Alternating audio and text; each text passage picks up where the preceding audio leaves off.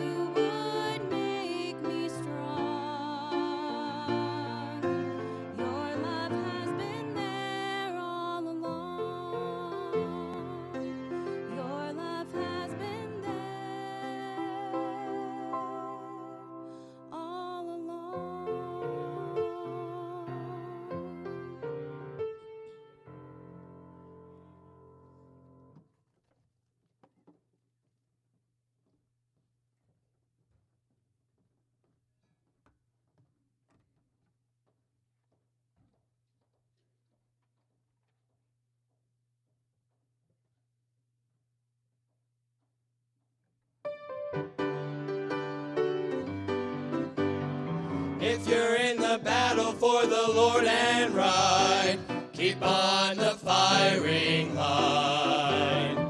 If you win, my brother, surely you must fight. Keep on the firing line. There are many dangers that we all must face. If we die fighting, it is no disgrace. Coward in the service, he will find no place. So keep on the firing line. You must fight, be brave against all evil. Never run nor even lag behind. If you would win for God and the right, just keep on the firing line. When we get to heaven, brother, we'll be glad.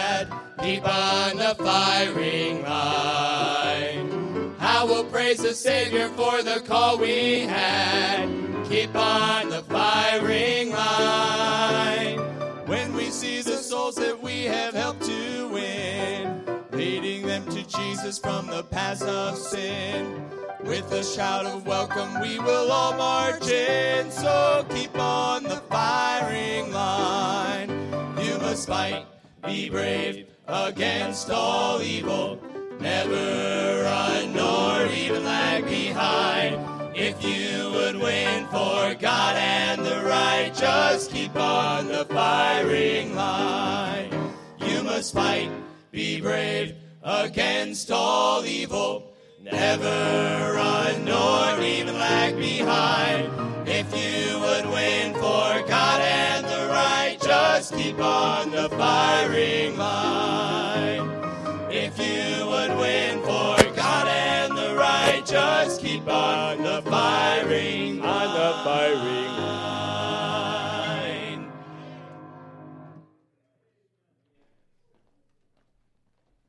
Man, they did such a good job, they almost blew up the sound system. Wow. Amen. Well, we have with us Brother Corle, and boy, I tell you what, he did a great job this morning. Looking forward to what the Lord has for us tonight. Pretty much told Brother Corle, since I had to put him on such a short leash this morning, that we kind of extended the leash quite a bit tonight, okay? So he's going to preach tonight. You sit back, enjoy it, and focus your attention. Don't lose sight of what's being said, and let the Holy, let the Holy Spirit speak to your heart. Man, I tell you what, what a great, great job he did. Looking forward to what God has for us tonight. Hey, listen, this isn't a coincidence tonight that he's here. It's not just by chance that he's preaching this evening. This is God's divine providence. And this is exactly what we all needed, okay? And so let's open our hearts, open our minds and ears, and let's let God do a mighty work in our lives. Brother Corle.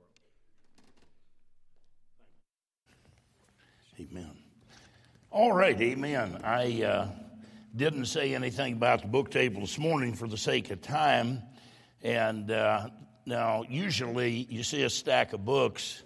Usually, what happens is when the book sales are down in the morning, I bring a stack of books to the pulpit and read them to the people. Because after I go to the work of writing them, if you're not going to buy them, I guess I need to read them to you. It makes for a long night. Uh, don't look at me like that. You brought this on yourself.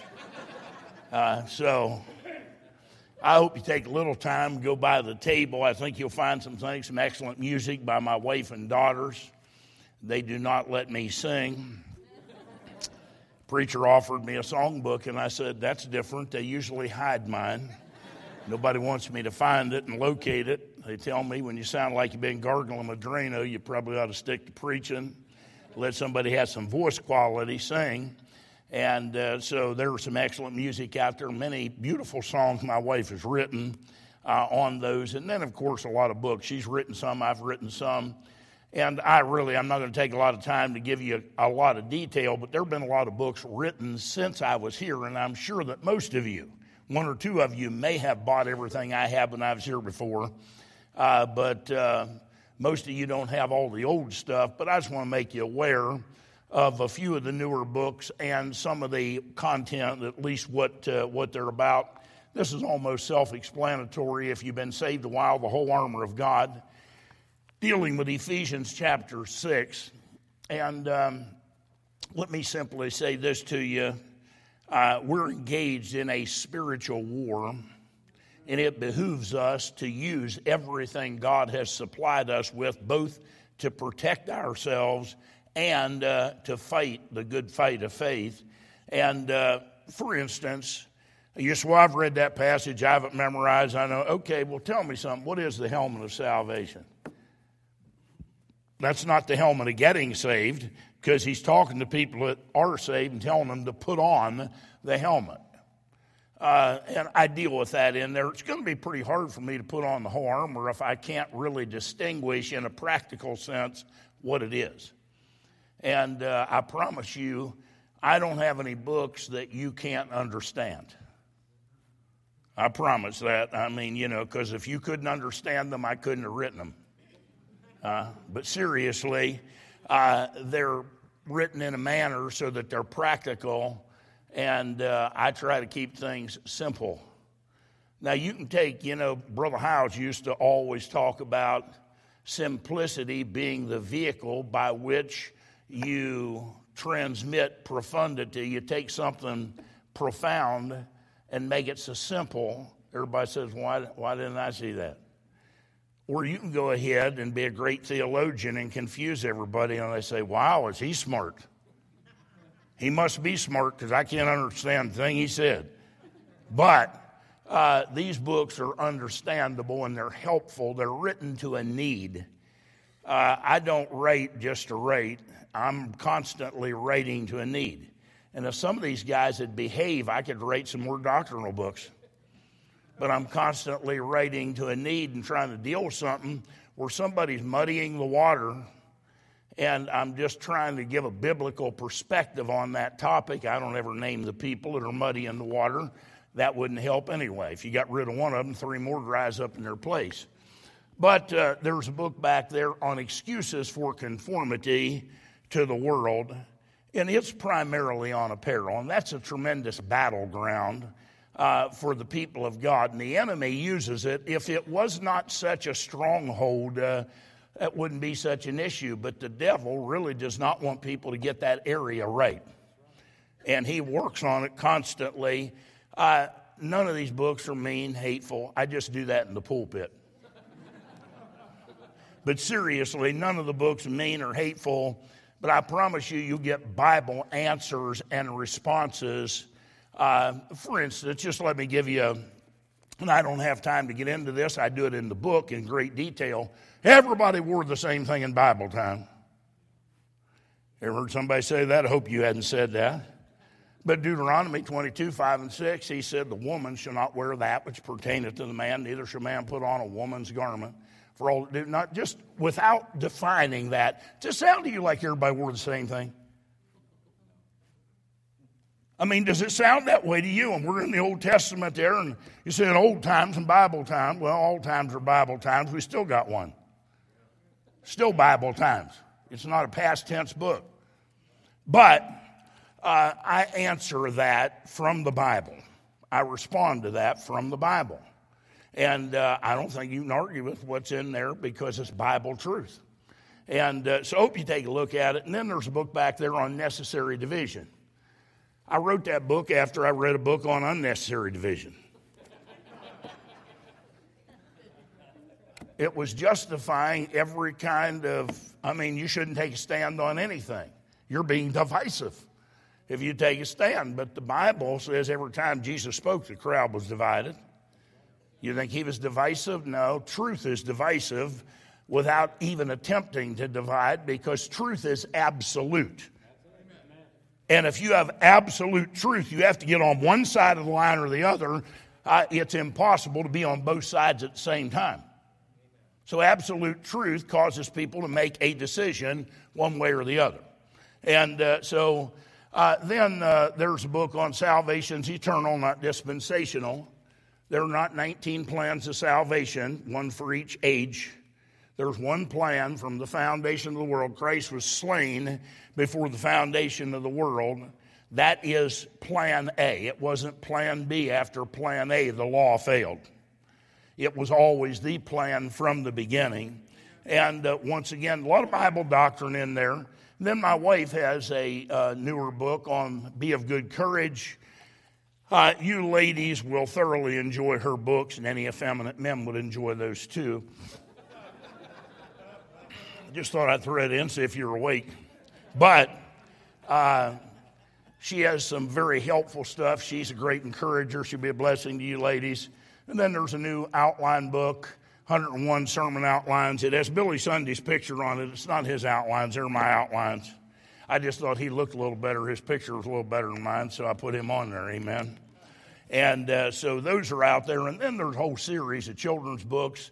This is the newest one, What Could a Little Boy Do? John chapter 6, The Lad and His Lunch. And uh, those things are on the table. Uh, there are package deals.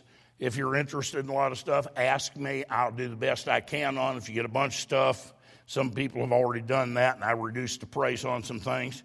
Then there's a book on We Are Not Under the Law, but Under Grace.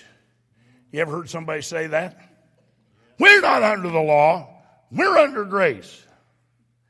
Now, what they're doing is objecting to biblical standards or to any restrictive principle. That statement is in the Bible two times Romans chapter 6, verse 14 and 15, in consecutive verses in the chapter that is devoted to the crucified life, where he also tells us we are to reckon ourselves dead indeed unto sin, but alive unto God. And if you look at verse 14, it's apparent that he did not loosen things up when he extended grace. Uh, Romans 6, verse 14 said, Sin shall not have dominion over you. Why? For we are not under the law, but under grace. He said, Grace empowered me to live victoriously. I won't live sinlessly, but I'm no longer under the dominion of sin. The power of grace and the indwelling Holy Spirit, and me becoming a new creature by the grace of God, now empowered me to live a victorious life. And then the next verse, he saw this crowd coming. He said, Shall we sin because we are not under the law, but under grace? God forbid. Now, let me say this to you, and this is not the sermon, but uh, the key word in that statement, we are not under the law, but under grace, the key word is not the word grace. As wonderful as the grace of God is, that's not the key word in those two statements. Uh, the key word is the word under. And Webster, in his 1828 dictionary, tells us that to be under something is to be in a state of liability to whatever it is that I am under. Is there anybody here that is not in a state of liability to grace? Then why do we act like it owes us something? Why do we feel so free to tax it further when we're already indebted to it beyond measure? Huh? The second definition that he gives is to be under something is to be in its tutelage or to be a good pupil with passing grades. And the Bible tells us in Titus chapter 2 the grace of God that bringeth salvation, the exact same grace that saved me apart from works, the grace of God that bringeth salvation hath appeared unto all men, teaching us that denying ungodliness and worldly lusts, we should live soberly, righteously, and godly in this present world. You ever somebody say, well, the culture, The culture, that's the excuse for everything in this day. The culture, since when are you and I supposed to be a product of the culture? I thought we were supposed to infuse the culture with Christianity. Amen. But he said that grace teaches me to deny ungodliness, to deny worldliness, to deny the lust of the flesh, and to live soberly. That's by principle, not by impulse. Righteously. Uh, and uh, that's according to the scriptures that are always right. And godly in a manner that's pleasing to God and glorifies Him. I wonder how's your report card look tonight? Grace is not teaching you to live loose, it's teaching you to deny some things and to embrace some things that are holy. Then finally, he, the third definition Webster gives of the word under uh, is to be willfully submissive to the governing power of whatever I am under. So if I am under something, I'm not under the law. How to get up under the law? According to Galatians 3:23, uh, until faith came, we were kept under the law, and the lost man is still under the condemnation of the law we didn't get out from under the law by some new dispensation. We get out from under the law when, when we put our faith in Jesus Christ and experience the saving grace of God. Huh? The lost man's still under the condemnation of the law, or he wouldn't be going to hell. Huh? When Jesus died on Calvary, he did not nail the moral law to the cross. He nailed the ceremonial law. Colossians 2, verse 14 said he nailed the handwriting of ordinances to the cross. Uh, not talking about, and if you get to the book of Hebrews, you find out what the ordinances were. It had to do with washings and cups and saucers and sacrifices and the Aaronic priesthood. He ended that because it was a picture. And when I have the real thing, I don't really need a picture. You know, when, when I'm on the road, I'll look at a picture of my wife.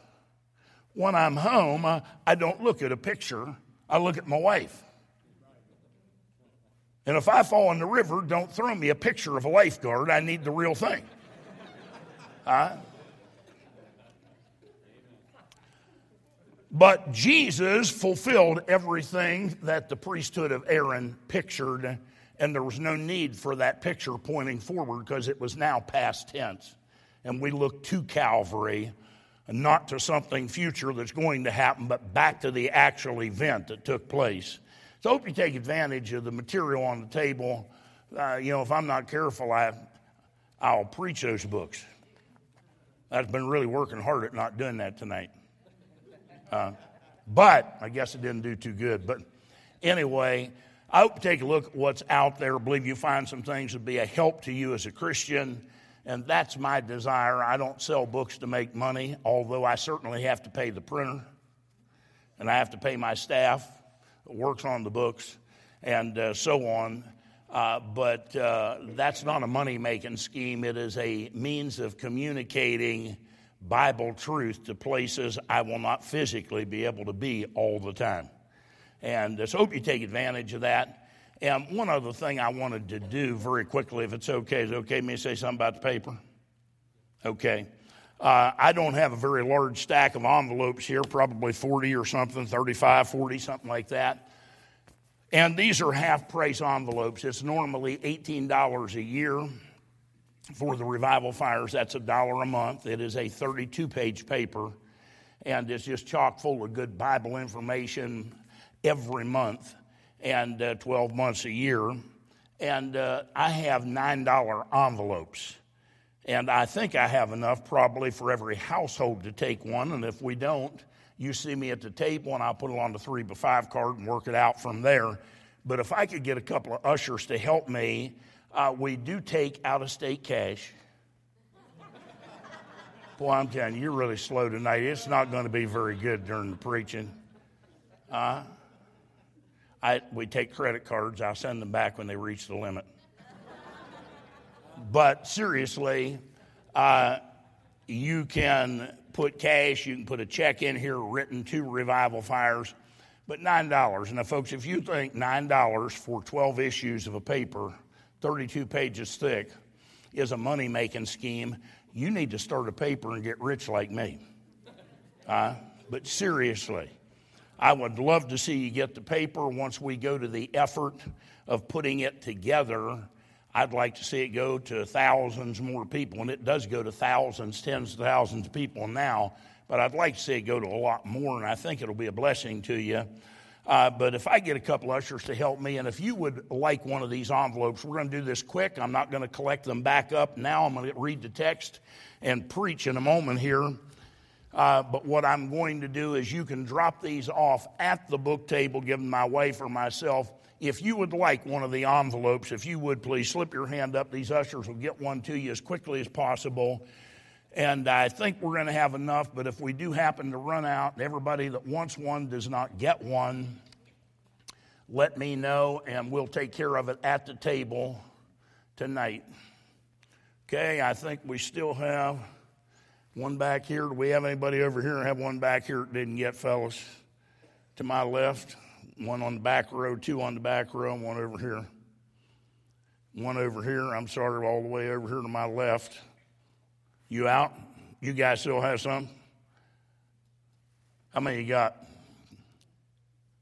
I think we have three more or two more. One there, one over here on the end.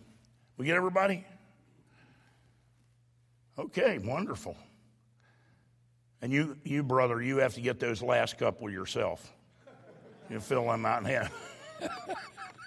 Since you ended up with anybody else that didn't get one that would like one. I want you to take your Bibles and turn with me tonight to Revelation chapter 12. Appreciate your patience uh, in allowing me to make those announcements. And by the way, preacher, you were joking, but this stack of books is for you. They will not go back to the table, they'll stay here, and they're yours to take to the office. And anything else on my table that you would like to have, you're welcome to. Just stop by and pick it up. Revelation chapter 12 and verse 11. If you have located that, would you please stand with me, stretch your legs one last time while we read the text and pray? Revelation chapter 12 and verse 11. The Bible says, And they overcame him by the blood of the Lamb and by the word of their testimony, and they loved not their lives unto the death. Let's bow our heads together. Father, we love you. We thank you for your blessing today and pray, Lord, you'd bless again tonight. I yield to you. Please, Spirit of God, would you fill and use me in these moments to be a help to your people, a blessing. And I pray you'd prepare every heart. I pray you'd bind the enemy, the strong man, off the service. And uh, we plead the blood of Christ on this place. And Lord, we'll give you the praise and the glory for all that you do. For we ask it in Jesus' name. Amen. Go ahead and be seated, please. Once you notice Revelation 12, verse 11, it's talking about overcoming the evil one. I am very aware of the context prophetically, but I want to extract a principle here that is true in every age. Uh, he gives us three elements that are necessary to be an overcomer in any age and any time. The Bible said they overcame him by the blood of the Lamb. And there is no victory over Satan, over the devil, unless I've experienced blood redemption. If I am lost in my sin, uh, he can do just about what he pleases with me. And according to John 8 and verse 44, Jesus was speaking to a bunch of religious hypocrites, and he said, Ye are of your father, the devil, and the lusts of your father ye will do. Uh, the father in Scripture is considered the authority figure. And he said to these Jews that were religious and lost, Ye are of your father, the devil. He's the authority in your life, and the lusts of your father ye will do. You're under his authority, his administration. The only thing that gets me out from under that oppressive spirit is when I get born of the Spirit. I experience the blood of Christ and its cleansing and redemption. And then he goes on and says, and the word of their testimony. Now, I'll spend most of my time on that one, so I won't stop there too long at this moment, but he talks about the word of our testimony. And if I said to you, Could I have a word with you?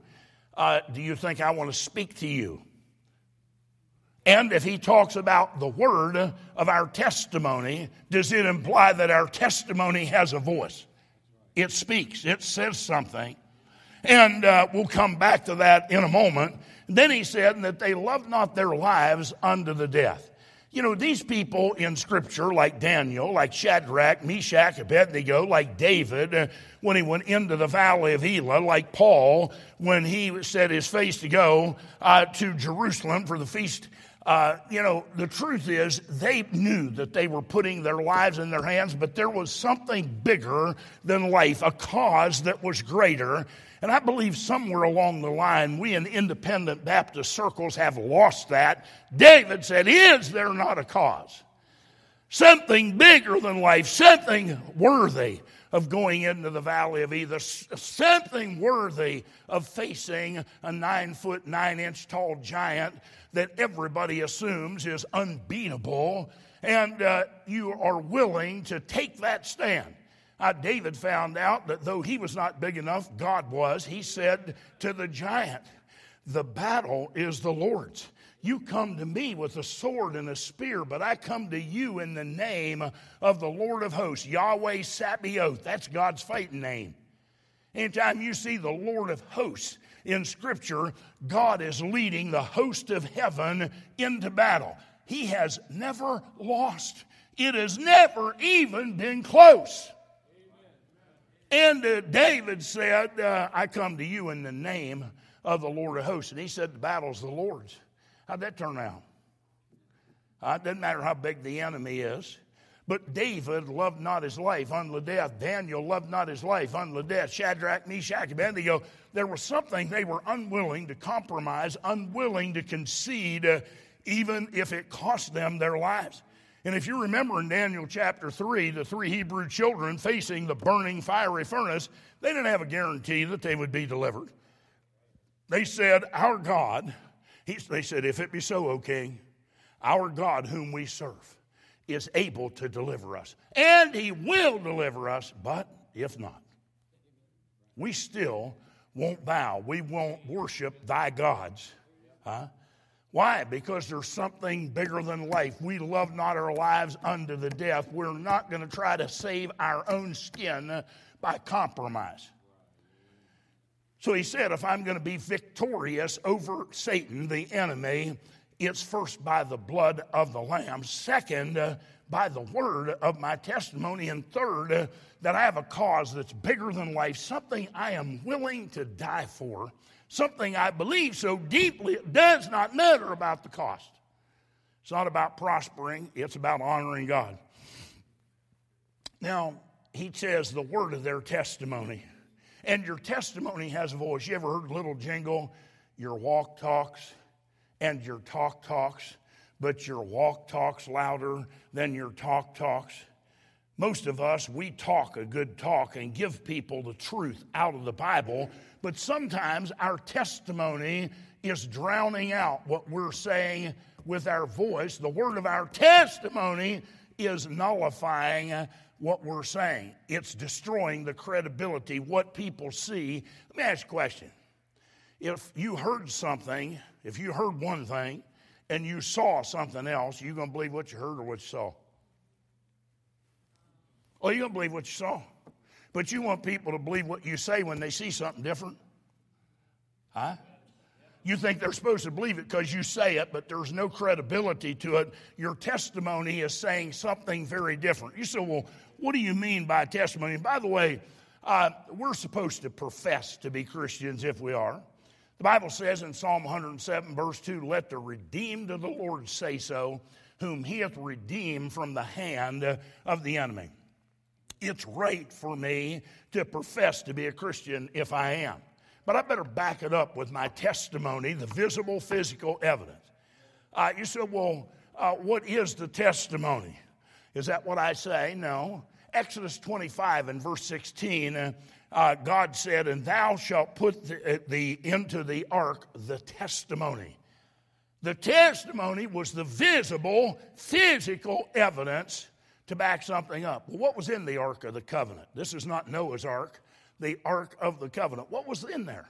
Well, there was Aaron's rod that budded. That was testimony. That was the visible, physical evidence that God had chosen the tribe of Aaron for the priesthood.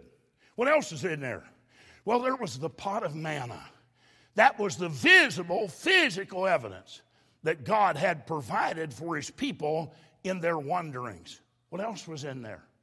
Two tables of stone with the Ten Commandments engraven on them. That was the visible, physical evidence that God had given the law to Moses. Now, every one of those things was verbally communicated from generation to generation, but the testimony existed. The undeniable, visible, physical evidence existed. I wonder is what you tell people you are, does the visible evidence exist? If, if you if somebody was trying to convict you in a court of law of being a Christian, would there be enough evidence to do it based on evidence, hard evidence? You know, God said we're supposed to have a testimony and it's important. 1 Samuel 16, verse 7, the Bible said, Man looketh on the outward appearance, but God looketh on the heart. Now, there are a lot of people that try to read into that verse that God is disinterested in the outside. All he cares about is the heart. There is nothing in that text that implies that. And if you read the context, you have uh, uh, Samuel coming to anoint the next king. And when he comes, uh, he sees Eliab, David's older brother, who is tall, dark, and handsome. And he said, Surely the Lord's anointed. And uh, that's when God told him, He said, Don't look on his outward appearance. He said, uh, I'm looking on his heart. This guy does not have the heart of a king. He won't be a good king. His heart's not right. And uh, so that's the context but it does say in that verse, man looketh on the outward appearance, does it not? God looketh on the heart. It's not implying that God doesn't care about the outside, but He's not fooled by the outside. You know, there are a lot of carnal people that can make the outside look good. And the inside is corrupt. Now, listen to me. In Matthew 23, the Bible tells us in verse 25 that Jesus rebuked some people, and he said, You wash the outside of the cup and the platter. You wash what people can see, the outside, but he said uh, they are full of extortion and excess. Now, watch what he said the solution was wash the inside and leave the outside dirty, right? No, no. He said, wash first, not only, cleanse or wash first the inside, that the outside may be clean also. If I understand that verse, Jesus said the outside could be clean and the inside could be dirty. But if the inside's clean, the outside will be clean. So if I cleanse first, not only the inside and my heart is right, the outside will follow suit and be clean also. People are always talking about what wonderful Christians they are in the heart. Well, maybe you ought to be able to see it on the outside. Huh? Maybe it should be a little more apparent than that. But he said, Man looketh on the outward appearance. Uh, look, I can't see your heart. The only thing I can tell is what you look like on the outside. That's all I can see. Amen. You know, I am a buck hunter. I'm not just deer hunter, I'm a buck hunter. And I'm always looking for horns. You don't believe that? Just see me. I'll show you some pictures on my phone. I'm a buck hunter. Now, please listen to me. If I'm on my deer stand and you are a doe, do not come under my stand sporting a big rack of horns on top of your head because I'm not going to give you a physical exam before I shoot. You look like a buck to me. And I'm going to go by what you look like on the outside Huh? Let me ask a question. How many of you have ever seen a dog? Well, somebody haven't been out in a while, huh? How do you know it was a dog? How do you know it wasn't a cat? Did you give it a physical exam? Did you check its genetics and its heart? How do you know it was a dog? Oh, you mean you can tell them apart by what they look like on the outside? Oh, how many of you have ever seen a cow? How do you know it was a cow? How do you know it wasn't a horse? Huh? Oh, you mean you can distinguish them by how they look? You can actually tell them apart by looking. Why is it that everything in the world is distinguishable by what it looks like except a born again Christian? Yeah, come on. Yeah. Why is it, and by the way, God told us what we're supposed to be so that we have a testimony before men, and my testimony has a voice, and oftentimes it speaks louder than what I'm saying with my mouth. My testimony says something different, and they're looking at me, and when they hear the word of my testimony, uh, the word of my witness loses its power, its credibility with them. They don't pay much attention to me. Uh, you know, the Bible does say, that we're ambassadors for Christ? You know, an ambassador comes from a foreign country to represent that country. He did not come here to blend in and to become everything America was. He came here to represent the homeland. And can I tell you that my citizenship is in heaven? My king is Jesus, and I'm supposed to be representing the homeland, and I am to be not conformed to this world, but to be transformed by the renewing of my mind. And I am to have a testimony in this world that's heavenly in nature, that represents the homeland, that honors the King of Kings. I'm afraid we get absorbed uh, like most of Daniel's crowd you know, when Daniel was carried away, there were about 10,000 young people carried away in that captivity. I can only find four that took a stand uh, for God.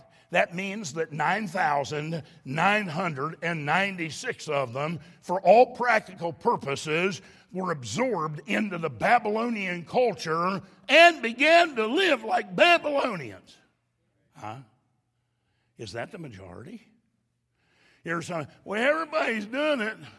Well, first of all, that's not true, but Daniel could have used that excuse. Well, I'm not going to stay right with God. I'm going to eat the king's meat and drink his wine. Meat's offered to idols. The wine's alcoholic beverage. That stuff's forbidden. But I'm going to partake because everybody's doing it. Since when is that a valid argument for a born again child of God to justify anything? Whether therefore you eat or you drink or whatsoever you do, do all to the glory of God. He said, add to your faith virtue, moral excellence. Huh? You said, well, what's so bad about? Let me ask a question. What verse in the Bible says, be not so bad, for I'm not so bad? Maybe that's in yours, it's not in my King James. Huh? So you say, well, what's that have to do with anything? Well, you're asking me what's so bad, and I'm asking you where your authority to ask such foolish question is. God never told us to be not so bad. He said, Be ye holy, for I am holy. He said, Can two walk together except they be agreed? He said, Come out from among them, be ye separate, saith the Lord, touch not the unclean thing, and I will receive you. He said those things. But people are constantly laboring to justify whatever their flesh yearns for in this world. You know, in 1 Timothy 4 and verse 12, Paul told Timothy, Be thou an example of believers. You know, somebody that's an example is living an exemplary life. In what areas did he say that? He said, In word, what you say. In conversation, that's your manner of life and how you do business. He said in charity, those are acts of love. He said in spirit, that's talking about your attitude and demeanor. He said in faith, and faith is dependency upon God and expectancy from God to the point that the Word of God is enough to move me to action. I don't need a sign, a wonder, a tingle, a feeling. I don't even need an explanation as to why God said it or how it's going to work if I'm operating by faith in the Word of God the Word of God alone will move me to immediate action. Huh? All I have to do is find out what God said. But he said, in faith and in purity. You know, he talks about pure religion and he talks about vain religion. And those are the contrasting things. One's vain, empty, worthless, pointless, and the other is pure and unadulterated, uncompromised. Uh, and God wants me to have that pure religion undefiled before God and the Father. So he tells us this is what he expects in Titus 2 and verse 7. He said, In all things, showing thyself a pattern of good works. You know, a pattern's something that you use to make things turn out like they're supposed to. If you're sewing, you use a pattern. And if you deviate from it, it may not turn out like it's supposed to. Matter of fact, almost certainly won't.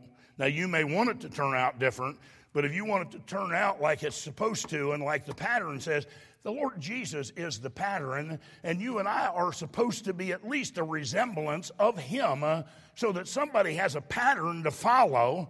They're not supposed to have to figure it out because I claim to be one thing and act like something else. I am supposed to be a pattern. You are supposed to be a pattern. You're supposed to be an example of believers and live an exemplary life, not what's not so bad, but what sets a good biblical example for people. You know, in Acts 11 and verse 26, the Bible tells us that in Antioch, he said they were called Christians first in Antioch. Didn't say they called themselves Christians. It said those who observed their manner of life called them Christians. A Christian is not just a saved person, it certainly starts there, but a Christian is a copy of the original Christ.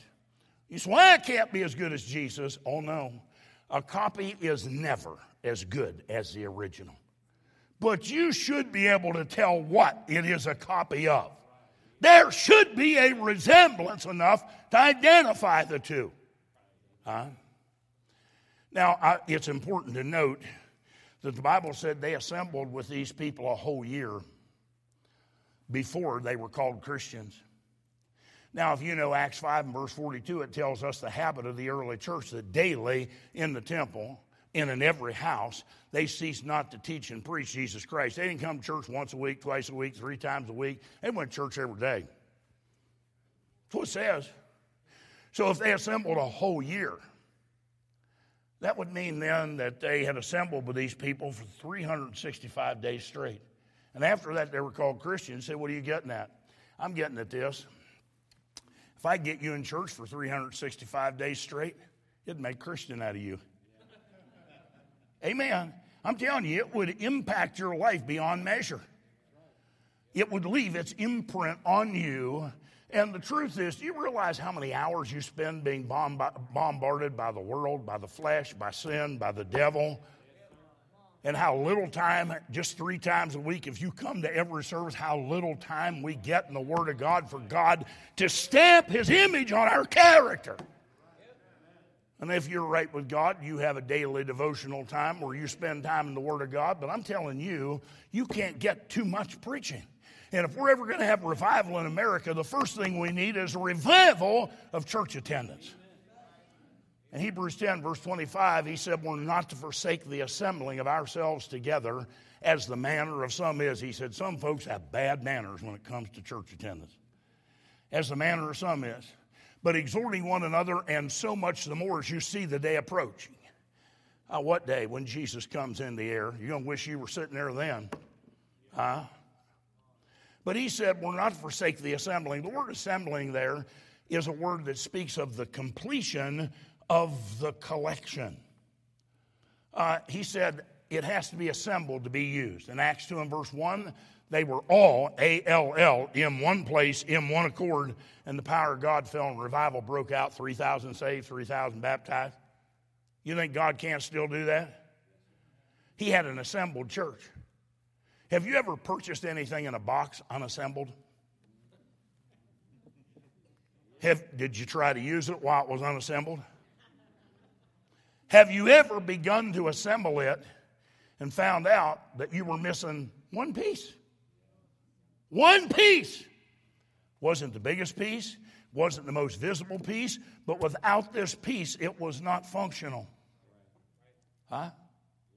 Now you know how God feels you expect him to bless an unassembled church and use it to sweep across the city and send revival. The first thing is going to have to happen, most churches, and probably this one, probably most churches I preach in, if not all of them, the last time they were completely assembled was the day they organized and signed the charter. From that service on, somebody was always missing. And our feeble excuses all the things that we think is so much more important No wonder our neighbors don't think anything. See, too many times we're not where we're supposed to be, and they're watching. They, we claim to be saved. Huh? But everything else takes preeminence because all of it's really a lot more important than church. That really sends a great message to them. Huh? But Paul talked to some people at Thessalonica in 2 Thessalonians 1, verses 6 through 8. He said, And ye became followers of us and of the Lord, having received the word in much affliction with joy of the Holy Ghost, so that ye were ensamples. Ye were ensamples, good examples, samples of the real thing. You know, if you go in a store, they have samples out. What that's supposed to be is a, a small bottle of what they're trying to sell a big bottle of. And the samples there are supposed to be the exact same thing. So if I try the sample and I come back and get the bottle, I get the same thing here that I sampled here. Huh? He said, Ye were ensamples to all that believe in Macedonia and Achaia, for from you, from you sounded out the word of the Lord, not only in Macedonia and Achaia, but also in every place. Watch this. Your faith to God-ward is spread abroad so that we need not say anything. He said, You physically can speak to the people in Macedonia and Achaia. That's the area in which you live. But he said, Your influence, your testimony has far exceeded your physical realm. He said, It's gone everywhere and affected people. You know, in James chapter 2 and verse 18, he said, Show me thy faith without thy works, and I will show thee my faith by my works. Faith cannot be seen except by the works that it produces, the product. And in Hebrews chapter 11, the hall of faith, have you ever noticed? Uh, that's not talking about works, but in every case, Abraham left Ur of the Chaldees and Abel offered a more excellent sacrifice, and Noah built an ark to the saving of his house. And every time it's talking about their faith. But it produced something more. Their faith had a visible element, something people could see, the substance of their faith. And Romans 16 and verse 26 talks about the obedience of faith. Do you realize you've never acted in faith and in disobedience at the same time? Because faith is dependency upon God, expectancy from God to the point that the Word of God settles it. So if I'm operating by faith, I don't even hesitate to do what God says. But when I dig my heels in, or I change directions, or I refuse, or hesitate, I'm not operating by faith. Huh? The obedience of faith. The Bible said they overcame him by uh, the word of their testimony the word of their testimony. Your testimony has a powerful influence. It has a voice that speaks louder than the word of your witness. And please don't misunderstand me. Faith cometh by hearing, hearing by the word of God. They are not going to get saved unless they hear the gospel. You need to witness and tell them the truth. But while you do, in order for your witness to be credible, the word of your testimony needs to agree with the word of your witness. You tell them how wonderful it is to have a transformed life be on your way to heaven, then you live like you're not going there. Huh? Talk about belonging to Him and how great that is, and then you're trying to fit into a heathen world because all their trends. You don't want them to think you're different. So I'm afraid they'll think I'm weird. Are you kidding me? Have you looked around lately? And you're worried about them thinking you're weird? Are you kidding? Come on. I see stuff I nearly fall over chairs in airports. I mean, honestly, it's amazing what people do to their bodies, how they mar their bodies, and ugly is in. It's popular. People that God made and they were pretty at birth and have that potential now, they have labored to mar their bodies to be repulsive and make things ugly that were beautiful or pretty. Huh? Sad. But there's the word of your witness, and that's vital. You shall be witnesses to me. After the Holy Ghost has come upon you, you shall be witnesses to me, both in Jerusalem, all Judea, Samaria, and the uttermost parts of the earth. That's all about your verbal witness. But there is also the word of your testimony that he speaks of in Revelation chapter 12 and verse 11. We talked about the hall of faith in Hebrews 11. Verse 5, talking about Enoch, it says this uh, that before his translation, he had this testimony that he pleased God. It's not talking about what he said. He didn't walk around turning about, I please God, I please God, I please God. That's your profession, what you profess. This is his testimony. This is the physical, visible physical evidence. This is what will hold up in the courtroom. This is what's undeniable. This is what can't be refuted. Huh? We're going to see a couple of other illustrations of that in the scriptures. But it talks about Enoch. He had this testimony. He had a testimony, not just a word of witness, but the word of his testimony, and it agreed. You know, it's important that those two things agree because if they don't, uh, it creates confusion. Two things agreeing establish something.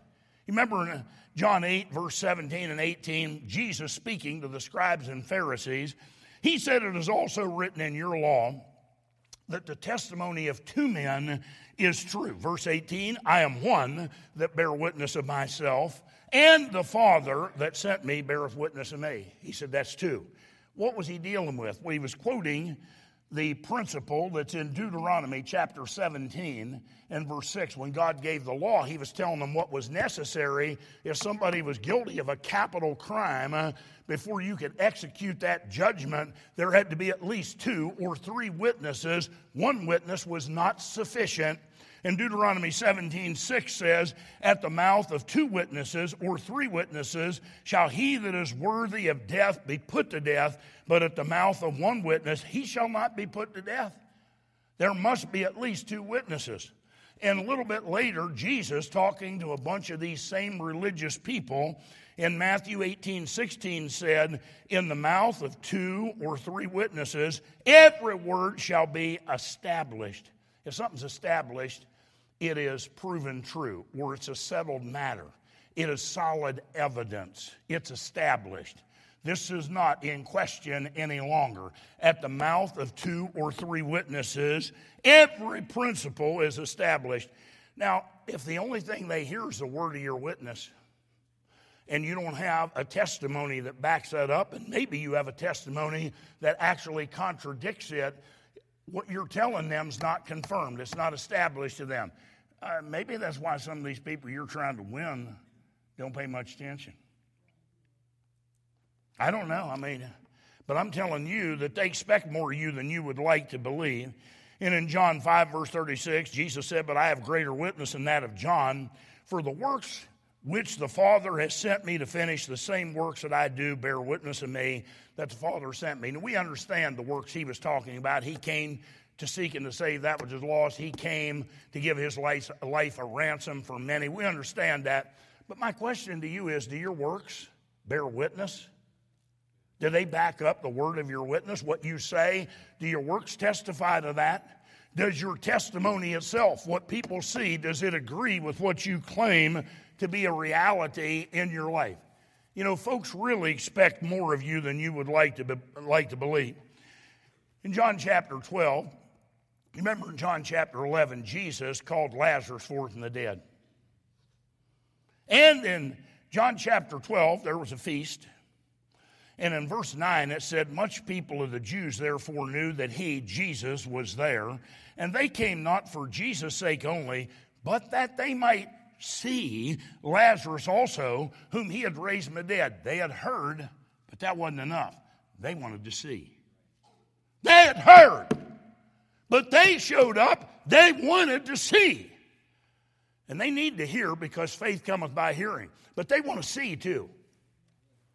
They're looking for more. They're looking for something different in you. They expect more of you than you would like to believe. You know, um, I got saved on a Sunday night, and I don't have time to go into great detail, but uh, when I got saved, I was a bouncer. I was involved in a lot of things I shouldn't be involved in. And I got saved on a Sunday night. And on Monday morning, I got saved in my bedroom after church service. They gave a week invitation. I escaped, but the Holy Ghost of God left with me, kept convicting me, and I got saved that night. But the next day, I went to a gas station in the morning, and there was a fellow that I ran into that I knew. He was a holiness preacher's son, but he was also a drug dealer. Sadly. But I knew him for years and had spent time, we'd fellowshipped as far as the world's fellowship. And uh, so I ran into him at the gas station. He said, Hey, man, he said, let's go toke one up. I said, No. He said, Come on. I said, No. I said, No, no I'm, not, I'm not going. He said, Come on, man. I'm, I use my dope. And I said, Yeah, I don't, I don't want to, Dean. He looked at me. He said, Did you get saved? And I said, Yeah, yeah, I did. He said, Well, don't be ashamed of it. So I've been saved less than 24 hours, and I have a drug dealer rebuking me for not speaking up for the Lord. He expected me, if I was saved, to tell him. Huh? I had a lot of baggage and I got saved, and I started soul winning before I quit smoking. And I was standing there witnessing to a guy one day, and he looked at me. He said, Hey, he said, Don't be telling me about Jesus while you're standing there puffing on that weed. I don't want to hear it. Now, you'd be glad, just let the world work on you for a little bit. You'd be glad to get back to me. I'm not trying to kill you, I'm trying to help you, buddy. They'll blacken your eyes. Huh? I mean, he put it on me. He said, I don't want to hear that. Just while you stand there puffing that weed, I don't care what you got to say. Not credible to me. I don't want to hear it. Well, about a month after I got saved, I pulled in at a gas pump. It was a place that had pinball machines in there. A bunch of my buddies were in there hanging out. My old buddies, I wasn't running with them anymore. I get out of my vehicle, started pumping gas, and I had my rock music blaring. You know, the doors of the vehicle are breathing. People 30 feet away are vibrating because of the bass. Huh? I pulled in, I got this music blaring, and I started pumping gas. And one of my buddies come out and said, Thought you got saved. I said, What do you mean, thought I got saved? I did get saved. He said, If you got saved, what are you doing listening to the devil's music? Same music he listened to. Hey, he knew, and he expected more out of me. He didn't expect me to get saved. Keep listening to the music, keep smoking the cigarette, keep doing the other stuff, huh? Now, you remember, do you remember when you were lost and Christians would witness to you? And you remember how critical you were of them and how you knew everything that was wrong with them? And you criticized them for all kinds of stuff that they did. And then you got saved and got amnesia. Because when you were lost, you knew everything that was wrong. You got saved, now you're telling everybody it's not wrong. Huh? I'm telling you that these people expect more of you. They, they have to hear the gospel. They need to hear, but they still want to see. When you tell them Jesus rose from the dead and that he saved you from hell and made you a new creature in Christ, they need to hear that, but they want to see the new creature. Not the same old sinner, pre salvation, uh, operating in the flesh, worldly and carnal. That's not what they're looking for. They expect more than that, and they deserve a better example than that. God expects more out of us than that. You know, the maniac Gadara in Luke 8 and verse 35, the Bible said they had heard about the Jesus casting the demons out of this fella. And uh, they had heard that he was sitting at the feet of Jesus, clothed and in his right mind. Isn't it amazing? Whenever he was under the influence of the devil, he was naked. And by the way, uh, when Peter took his fisher's coat off, he had linen breeches on. God called him naked and he had his upper body uncovered. You listen to me, fellas? Huh? Isaiah 47 says, when you uncover the thigh, you've uncovered your nakedness. The thigh starts right at the kneecap. I'm watching that stuff creep up in our circles. Huh? Getting loose. And I'm not talking about anything I've seen here today. I'm just telling you, I travel 52 weeks a year. I'm on the road all the time. I mean, good churches like this church. I mean, churches where the preacher stands and where the standard is right. But I'm just watching it just creep up. Necklines are creeping down. Huh? What is the object? I don't get it. I don't understand. What are we thinking? Five men have dirty minds. What, what's yours like? It's quiet, isn't it? I heard a pin drop on the carpet. Huh? But honestly, folks, I'm not trying to be mean, hateful. Bless God. I mean, we say some crazy things, but we don't ever stop to examine ourselves and say, "No, why would I say something like that? I mean, I have a responsibility as a Christian, as a child of God, to be different and to be holy and to be modest and identify with my gender. Huh? Amen. Folks, please listen. You see what we got in our society now? Everybody here is against gender neutral bathrooms in the schools. If you're not, I'm really wondering what, what's going on. So I don't have to convince you of that, but folks, please listen to me. Please listen to me. The problem did not begin with sodomite marriage. It did not begin with gender, gender neutral bathrooms. It began with the breakdown of the identity and the role between men and women. And when that distinction is removed, uh, whether we want to or not, we can be against sodomy, but we are lending our influence to something that is sodomite friendly, whether that's our intention or not. I don't want to do that. I'm against that stuff. It's destroying our society, it's destroying our country. I don't want to do anything that, even uh, without intent, lends uh, uh, any kind of credibility to that. But when you have the breakdown of the genders, it leads to what we have. That's why in Deuteronomy 22 and verse 5, God said it was an abomination. The person that cross dressed was an abomination. Not that their clothing was, they are. God, God sees in His foreknowledge where that goes, and it goes where we are today. And you and I shouldn't be partakers of it, folks. I'm going to be kind to somebody no matter. I'm not going to be hateful with people because they don't practice what I preach. And I can take your living if you can take my preaching. I mean, if you can bear me getting up, opening the Bible, and preaching things that you're not practicing, I'm not attacking you. I'm trying to influence you. But I can't influence you if I'm too big a coward to mention it. Huh? So if you're going to get offended at truth and you can't take the preaching of truth, Nobody's going to be able to help you. The only thing that'll help you is truth. And when truth becomes offensive, I have major problems in my heart. Something came out of the Bible. Huh? You know, that maniac, they said when we heard about it, and the Bible says in verse 35, they went out to see what was done. And when they got there, they saw something different. Here's a guy that wasn't wearing clothes. He was in a rage. Uh, he lived in the tombs, enamored with death. He couldn't be bound with fetters. Everybody was afraid of him. He was ferocious. And all of a sudden, he's sitting at the feet of Jesus, clothed and in his right mind. And they said, Whoa. Huh? Can I tell you, if the world sees that kind of transformation, they sit up and take notice. Oh, they need to hear.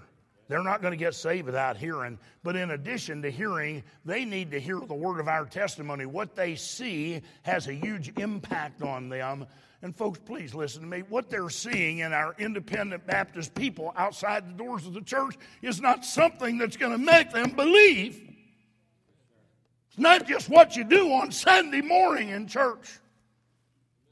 My testimony is out there. It's out there.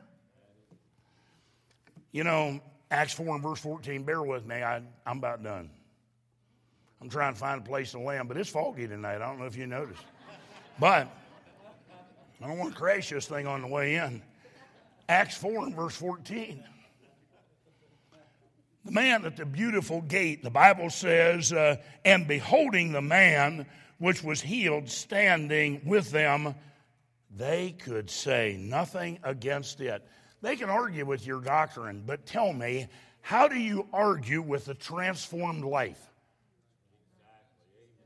Just what can you say to disprove what you see and it's real? They could say nothing against it. You know, the Bible tells us, not only does it tell us about that, uh, the Bible says in verse 16, they, they, they said a notable miracle has been done, and we cannot deny it. Why? Uh, there were at least two witnesses. They told him what changed the guy. When they looked at him, they couldn't argue. He was changed. He couldn't walk before, now he's walking, leaping, and praising God. And he said Jesus did it. Huh? You know, the Bible tells us the disciples passed through Lydda, and a man by the name of Aeneas, who had been in a sick bed for eight years, was healed. And the response of the people is recorded in Acts 9, verse 35. It said, When they saw him, not when they heard, and that's it, they did hear. When they saw him, they turned to the Lord. You know, maybe some of these people that are not paying much attention to what you say, if they saw something, would turn to the Lord. If they saw something, it would empty their mouth of all their arguments. They could say nothing against it. But we give them too much ammunition uh, to argue with what we say happened. You know, John the Baptist, John 1, verse 7, the Bible said he came to bear witness of the light. So he witnessed of the light. In verse 29, you find him doing it. Behold, the Lamb of God that taketh away the sin of the world. He pointed them to Jesus. But in John 5 and verse 35, uh, it says, He was a burning and a shining light. Oh, not only did he point them to the light, he himself was a burning and a shining light. He was a testimony of what the Lord Jesus can do in the life of a person. You know, Jacob was lied to by his sons, and he thought Joseph was dead. And he grieved for a long time. The Bible said he would not be comforted. He wouldn't allow anybody to comfort him. He determined to be miserable. He determined not to get over it. And he was in that state for a long time. And when his sons came back from Egypt after Joseph revealed himself to them, he sent them down during the famine. And uh, when they came back and said, Joseph is yet alive. Well, that was the truth, wasn't it? That ought to make him happy, right? The Bible tells us when they told him Joseph is yet alive, he didn't believe it. It said his heart fainted. You know what he was saying? Don't give me hope again. I have grieved over this once. Don't give me hope and take it away. What they told him was true, but his heart fainted when he heard it. Ah, but the Bible says in verse 27 of Genesis 45 when he saw the wagons, his spirit revived, and he said, It is enough. Joseph is yet alive. There's too much evidence to deny. Nobody else would send all those wagons for me. Huh? It is enough. They had already told him Joseph was alive, and his heart fainted. Some of these people, you're telling them the Lord will save you like he saved me, and they're wondering, yeah, but what happened when you got saved? I don't see much difference. I'm Catholic, you're Baptist, but what's the difference? You go to that church, I go to this church, but I don't see anything different. Huh? Ah, but when they see the wagons, it is enough. That transformed life, what God has done, the provision He has supplied. When he heard the message, his heart fainted. When he saw the wagons, he said, It is enough. My son Joseph is alive. I'm telling you, it's not enough to just tell them. They need to see something. The word of your testimony speaks as loudly as the word of your witness and maybe louder. You know, and I had a fellow that I witnessed to, and uh, one night I witnessed to him, and he looked at me and he said, I've been watching you. Now, I'll be honest with you, that grieved my heart because I thought he was going to start dismantling me. I was a young Christian. I was headed the right direction as hard and fast as I could, but I had a ton of baggage. I was with the psalmist. He brought me also out of an horrible pit in the miry clay and set my feet upon a solid rock and established my goings. But I wasn't far out of the horrible pit in the miry clay. And I was doing everything I could to influence this guy. And he said, I have been watching you. And then a tear wandered down his cheek, and he said, I know what you have is real. I know that I need what you have. Could I tell you something? I didn't know he was watching me. The word of my testimony had an impact because I was not even close to being a great Christian, and still not. Wasn't even close. But there was enough substance and evidence for him to determine that what I had was real. Somebody is watching you tonight. Do they know what you have is real? I'm not talking about you putting on a show. I'm just talking about you being the real thing. Something that's undeniable all the time. In 2 Corinthians 3 and verse 2, he said, Ye are our epistle written out in our hearts, known and read of all men. You are an epistle. So it's not only what you say, it's what your life says. And if what you say with your mouth that came from the scriptures that's true doesn't match what your life said, it's going to hinder your efforts and damage the cause rather than being a help. If you're going to be victorious and if you're going to reach a lost world, you need the word of your testimony as well as the word of your witness. And it wouldn't be bad if you were yielded to the Holy Spirit of God and allowed Him, as it says in Revelation 22 and verse 17, the Spirit and the bride say, Come. Be a good thing if you operated in the power of the Holy Ghost. You'd have three witnesses then. I think that might be overwhelming for some people. And you wouldn't force them to do anything, but the evidence would be so powerful they could say nothing against it. It would be so powerful that they would turn to Him when they saw it. God help us tonight. Preacher friend of mine took a young guy, was a new Christian, go soul winning. They pulled up in front of a house, and the young guy looked at him in panic. He said, What are we doing here? He said, We're going to go in here and witness to these people. He said, We can't do that. They know me.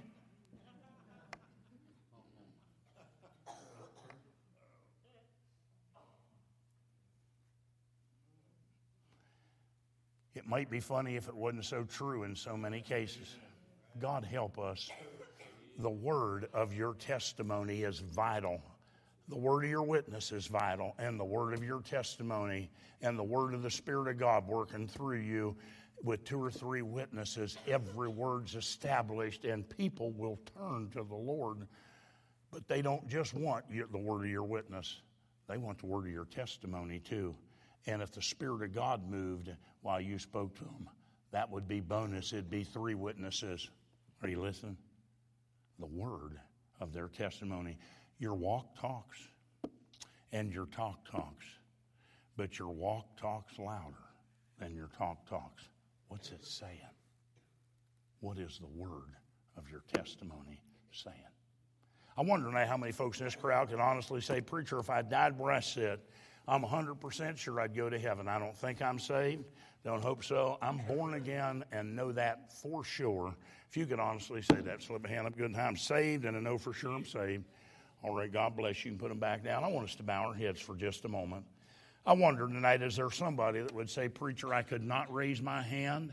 Or maybe I did raise it, but in my heart, I am not 100% sure that if I die to go to heaven, not sure I'm saved, but I have a desire to be saved. Please pray for me if that's you. Would you slip your hand up good and high so I can see it?